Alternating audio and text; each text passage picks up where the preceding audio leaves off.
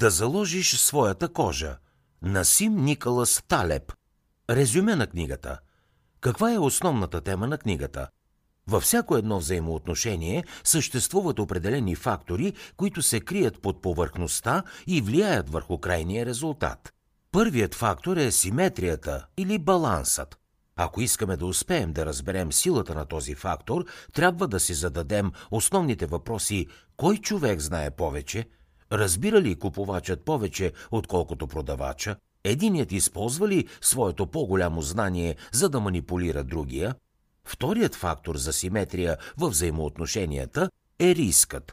В много ситуации, независимо от това дали става въпрос за посещение при доктор или за взаимодействие с търговец, ние рядко се питаме какъв е риска. С други думи, какво и колко имат да загубят двете страни.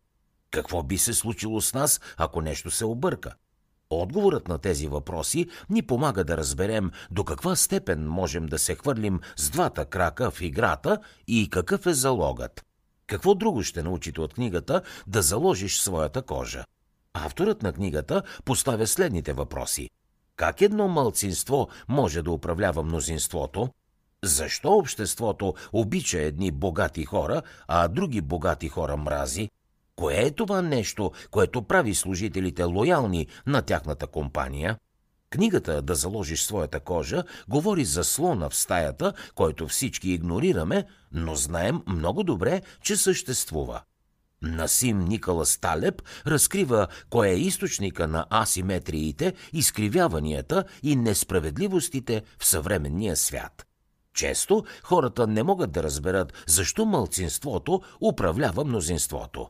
Ако изследвате поведението само на една мравка, няма да успеете да разберете как живее цялата колония.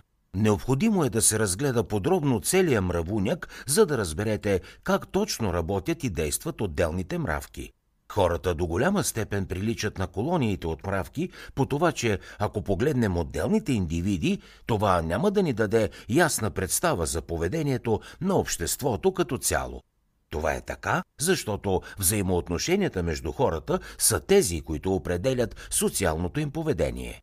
Изненадващо, но тези междуличностни взаимодействия често пъти следват прости правила, които имат странни последствия.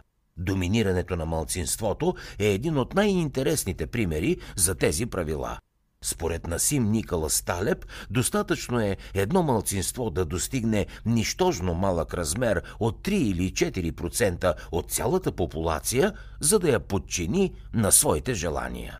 Правилото на малцинството показва, че за нормалната работа на обществото са му необходими малък брой непримирими, но наистина дейни хора – Насим Никола Сталеп смята, че мнозинството е податливо и гъвкаво, а малцинството е неотстъпчиво и безкомпромисно. Компаниите, които се опитват да влияят на поведението на потребителите, често допускат грешката да игнорират малцинството. Обществото обича богатите предприемачи, а ненавижда заможните бюрократи. Според автора съществуват две групи хора, които притежават много повече пари, отколкото всеки един от нас. Първата група включва известни личности като певци, спортисти, актьори, шеф-готвачи, предприемачи и други. Втората група включва богати банкери, изпълнителни директори, топ-менеджери, бюрократи и други.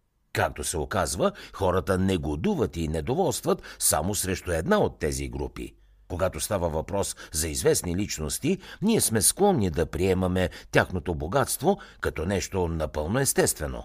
Когато обаче говорим за заможни банкери и изпълнителни директори, ние имаме проблем с тяхното богатство – Мишел Ламонт, например, интервюира обикновени работници в Съединените Американски щати и открива, че тяхното негодование е насочено срещу високо платените им шефове, като главни изпълнителни директори, топ-менеджери, банкери и други подобни бюрократи.